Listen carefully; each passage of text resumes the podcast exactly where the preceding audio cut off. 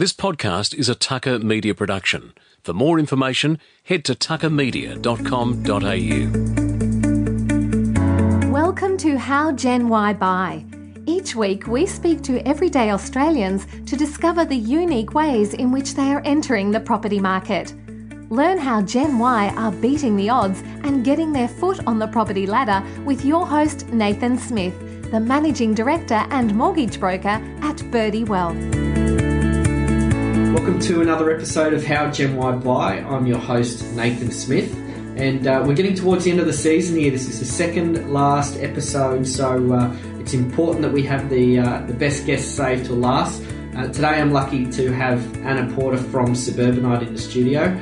Anna is a buyer's agent and an investment strategist who is here to talk through uh, some tips and pitfalls to avoid when buying property, what she sees out there in the market with first time buyers, and how we can avoid those uh, problems. Anna, welcome to the show. Thanks for having me. Why did you decide to get into property? Of all the industries that you could have gone to, why property? So, um, way back when I was in high school, and I thought I was going to be a waitress for the rest of my life because I had nothing else going on at the time. Um, I, I, spoke to a friend of the family who said, "Oh, you should look at real estate." And I thought, mm, "Talk about working every weekend. That seemed like a rough gig." And uh, they said, "No, no. What about property valuation? What's that?" And uh, went and spoke to my careers advisor, who said, "No, no, no. There's no courses for it. You just be a real estate agent forever, and then you become a valuer." Turns out that was a load of rubbish. Yeah, good advice. so I went and did work experience in a few different valuation offices, actually when I was still doing my HSC, and loved it. And I wasn't a very good student uh, by any stretch, but I suddenly decided it was time to knuckle down and try and uh, get into to something and do a course. I actually dropped maths for my year 11 and 12, which was very handy now that I'm a valuer Yeah. and use maths every Yeah. day. I had to relearn some things there. And um, I just loved the psychology of how buyers work, what sets values, why someone will pay something for a property, and, and doing a lot of unique property stuff. So when I went into the valuation side of things, I got to work on a lot of big institutional portfolios and unusual pieces of land, like, you know, the median strip between two freeway lanes has a value because they need it valued for their books for, for, you know, asset purposes and things like that. So how do you work out what that's worth? It became a very interesting job to, to there's a lot of psychology sits behind it. Um, did that for about 10 years. And as a valuer, I saw that there was a lot of mum and dad investors out there, mum and dad buyers or first home buyers, really struggling to get into the market or get the right property for their needs and decided that I wanted to help that market segment. So Suburbanite was born and that was in about 2012. And yeah, now we, we love what we do every day. It's an interesting, diverse, um, sometimes challenging uh, job that, you know, it's always throwing new problems up in the air and our job is to, to solve them before anyone loses money, really. Yeah, so you've moved to the role of a valuer, which, uh, like I said, it's quite an interesting role because the value of something is quite subjective sometimes, and you're trying to make that objective Yeah. by using comparative sales and and looking at any issues that could come up with that particular property. So that's really the role of a valuer. So you've now taken those skills out, uh, started Suburbanite, and uh, the business was born. Yeah, yeah, it's been a great, great journey. So how does Suburbanite work, and how can they help a buyer buying a property? Yeah, so we are a team of valuers. That, that's the skill set we tap into, and we help buyers identify what they're trying to achieve out of property. So a little bit around strategy. So whether they're investing to achieve a goal, and a lot of it is, you know, first time buyers that are priced out, they want to buy their dream home. So we get them into a good investment so they can take that stepping stone towards their dream home, or it might be a retirement plan. Or it might just be, um, you know, upgrading their family home. So we identify what they need out of property, and then we do it for them in a way that makes it more cost effective because they're saving money on the property they're buying. Uh, we take away the time investment. You know, every weekend looking at open homes can be, you know, exhausting for buyers.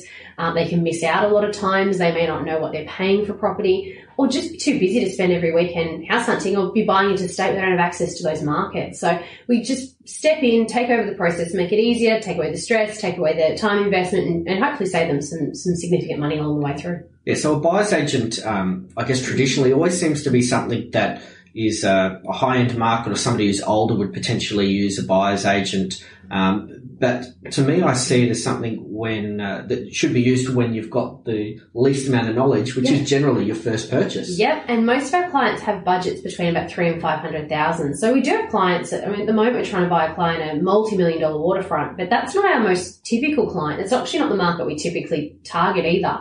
We look for people that have limitations on their budget, ideally, or even self imposed limitations. They might be able to borrow a million dollars, but they don't necessarily want to spend that.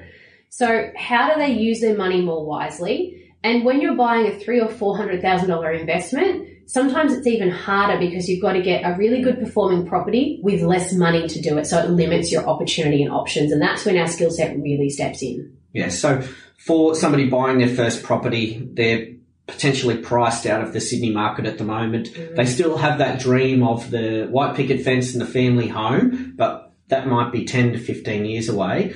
Where does Suburbanite fit in with them and how can you help them get to that end goal? So the first thing is we try to make it less than 10 to 15 years away and yes. bring that goal forward. So this is exactly what we've done with a lot of our clients and my sister-in-law as well. They're the perfect sort of case study. They lived in Sydney, Sydney's inner west renting, happily renting, but also wanting to buy something saved up um, about $60,000 from memory. Um, and they were tossing up whether to save it or tap into their parents' equity in their home. And I think they ended up saving it. Um, it was just a time in their life where they could do that.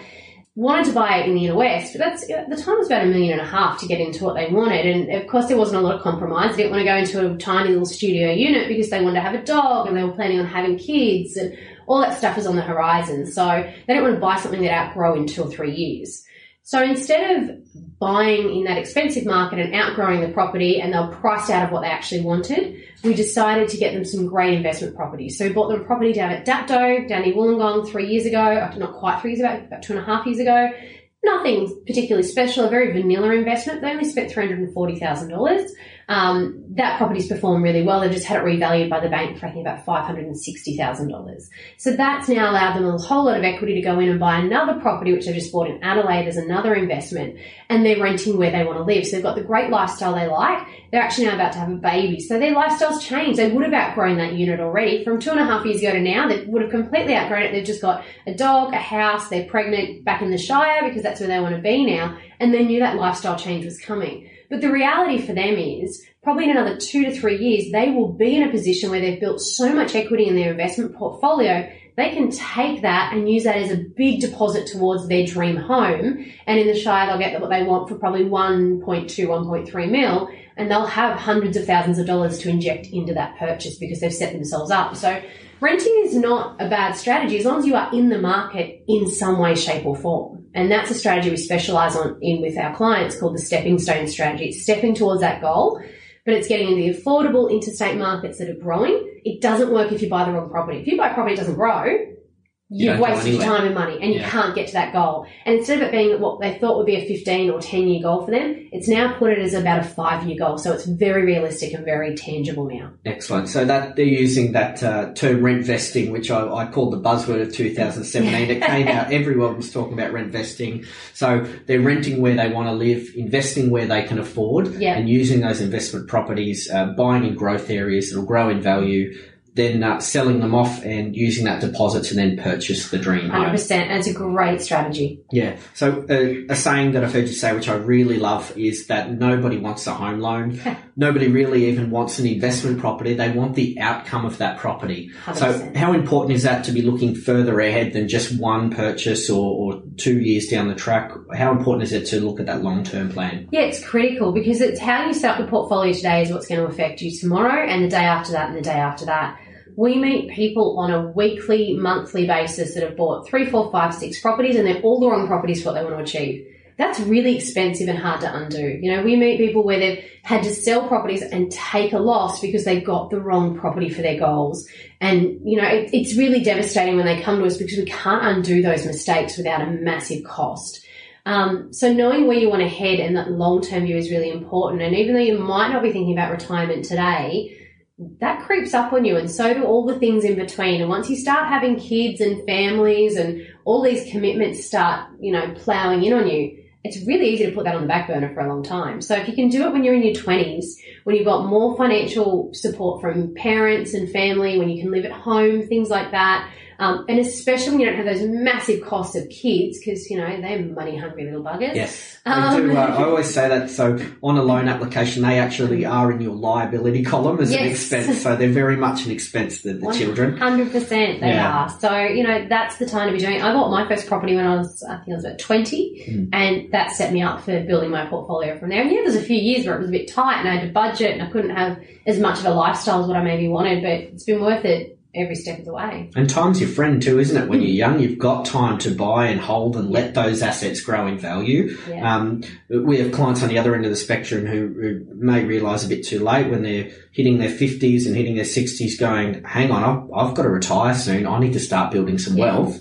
And they just don't have that time to sit and hold the properties and let them grow in value. Yeah. Um, when you're younger in your 20s and, and your early 30s, you've got that time to get in, buy, hold, Yeah. and, uh, and I mean, really, what are you grow. spending your money on? Like, let's get real. My husband's got some friends in their 20s. He's not in his 20s anymore. He doesn't realise that, but it's not. Um, they're just spending their money on rubbish, you know? I mean, no offence to people out there, but if you are spending your money on pubs and drinks and weekends away and holidays and cars and all, I mean, cut back on one or two of those things. You we don't need to spend all of your paycheck on an investment property, but if you can find 50 100 or $150 a week, that's going to be pretty life changing for you can be in the future. And it might not even be retirement. It might be something as simple as, you know, you want to take a year off to go traveling and come back to a property because when you come back, all your friends will be set up and you won't be. So you've got something as a nest egg to come back to. That's a good starting point. Yeah, I, I think uh, a lot of people once they've bought the property and start to make those repayments, they wonder where that money ever went. We all know where it's gone. Yeah. Um, but uh, is there a way that we can look into your budget and draw the $100, $150 a week? That's certainly enough to, to get into the market and Yeah, a start. that will serve as a a good growth property, even if you're borrowing at 100%, tapping into your parents' equity and not really having much genuine savings. Um, 150 a week will, will comfortably service that loan after the rent comes in. And there's some that you can even go less than that. Now, the media plays a big part in people's decision to buy a property. It's very influential on people. What are those rumours that you hear out there that you're constantly fighting and constantly trying to battle against? Yeah, it's, it's so true. The media um, have a lot to answer for, I think. You know, you hear, for example, right now, Harry Dent, US economist, is out saying the market's going to drop, it's going to crash. He was out here in tw 2014 saying the exact same rubbish. And it was, you know, the market, Sydney market's going to drop by 30 to 50%. Well, it didn't to start with. And, you know, it was never on the mark with that. The market is going to cool now. The market is going to have a small correction it's not going to crash in Sydney, for example. There's a lot of other markets still growing. So, you know, I'd say to the media, instead of saying the market's going to crash, why don't you say, hey, smashed avocado generation, buying power's coming back. Same philosophy, same fundamentals, but a different headline with a positive spin. Yeah. For those that are looking to buy, if the market comes off a bit, that puts you in a better position. So this is not all bad news. Yeah. If you bought three years ago and you've made 400 grand on your property and it comes back by 50, you really, it's not that, that much of a bad thing either. So the market's going to get that balance back to it, but there are other markets that are performing. We, we've got to remember we don't just uh, rely on what's happening in Sydney, even that's all we hear about. There's so much outside of that. So, you know, people tell me all the time, property market is, the property market is only performing because interest rates are low.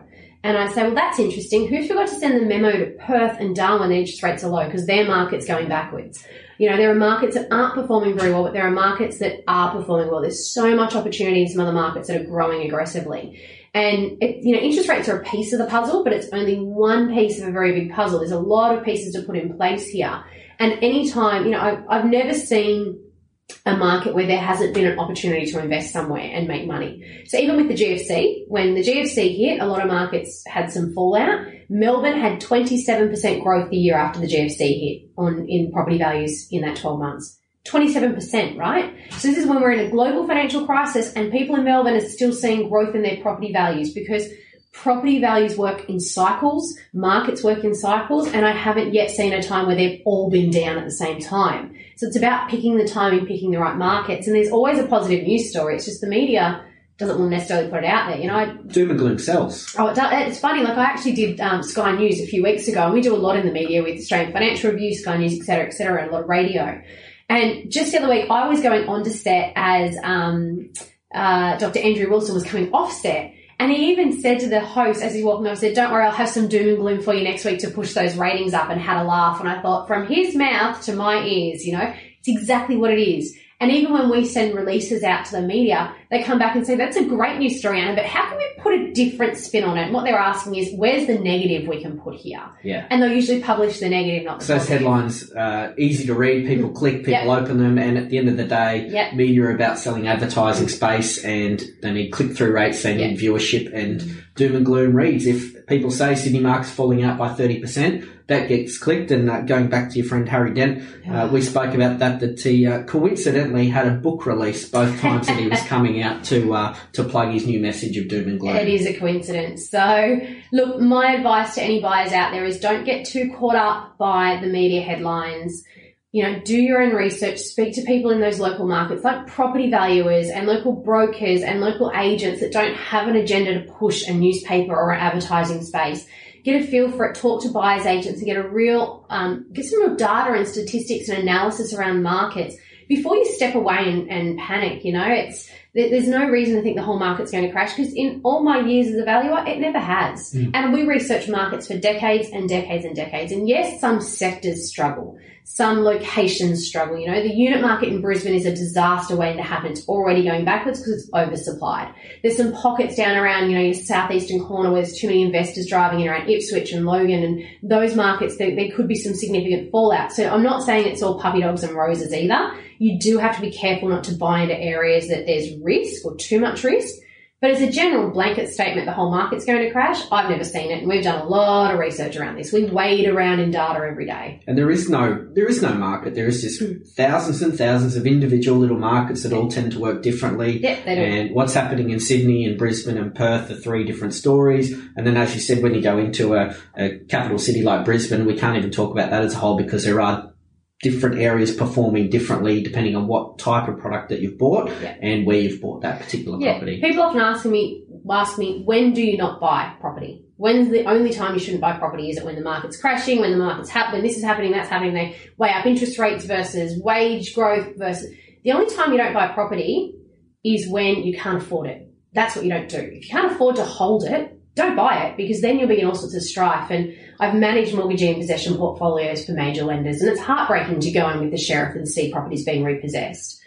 But short of that, I reckon I can always find you a good market to buy in. Yeah, the areas to avoid, I've, I've always been told, is uh, when your Uber driver tells you to buy in a certain area, that's when you should be steering well clear of that area. Very potentially good advice. Yeah.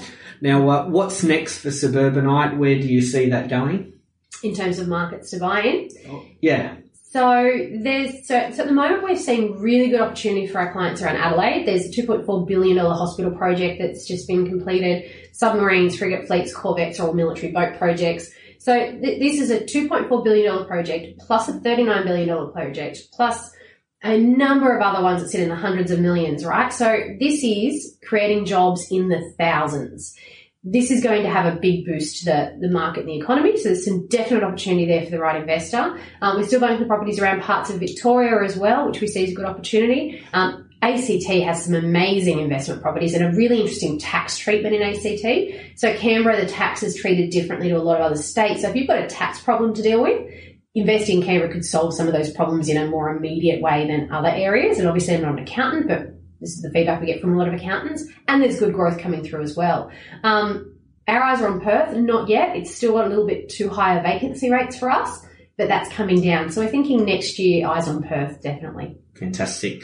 Excellent. Anna, thanks so much for being on the show. We're going to link all the details for Suburbanite. Um, I know you've got a lot of content on there for first time buyers to be reading up on and, and some podcasts of your own to tune into. Um, plug for your podcast. What, what's it called? It's called The Property Experience with Anna Porter, and you can find that on SoundCloud. Fantastic. Anna, just before you go, is there one piece of advice you would just like to leave first home buyers with and Gen Y with? What's that one piece of advice when when uh, you were buying your first property that you wish you had have got then? don't hesitate too much. Don't go and buy something that's rubbish. But I see so many buyers sitting around for two or three years chasing what they can't afford and then are completely priced out. Three years ago, friends and friends of friends were trying to buy in Sydney and were just a little bit priced out and they wouldn't compromise and buy something at the next level down or go invest instead. And in three years they've been completely wiped out of multiple markets price point wise.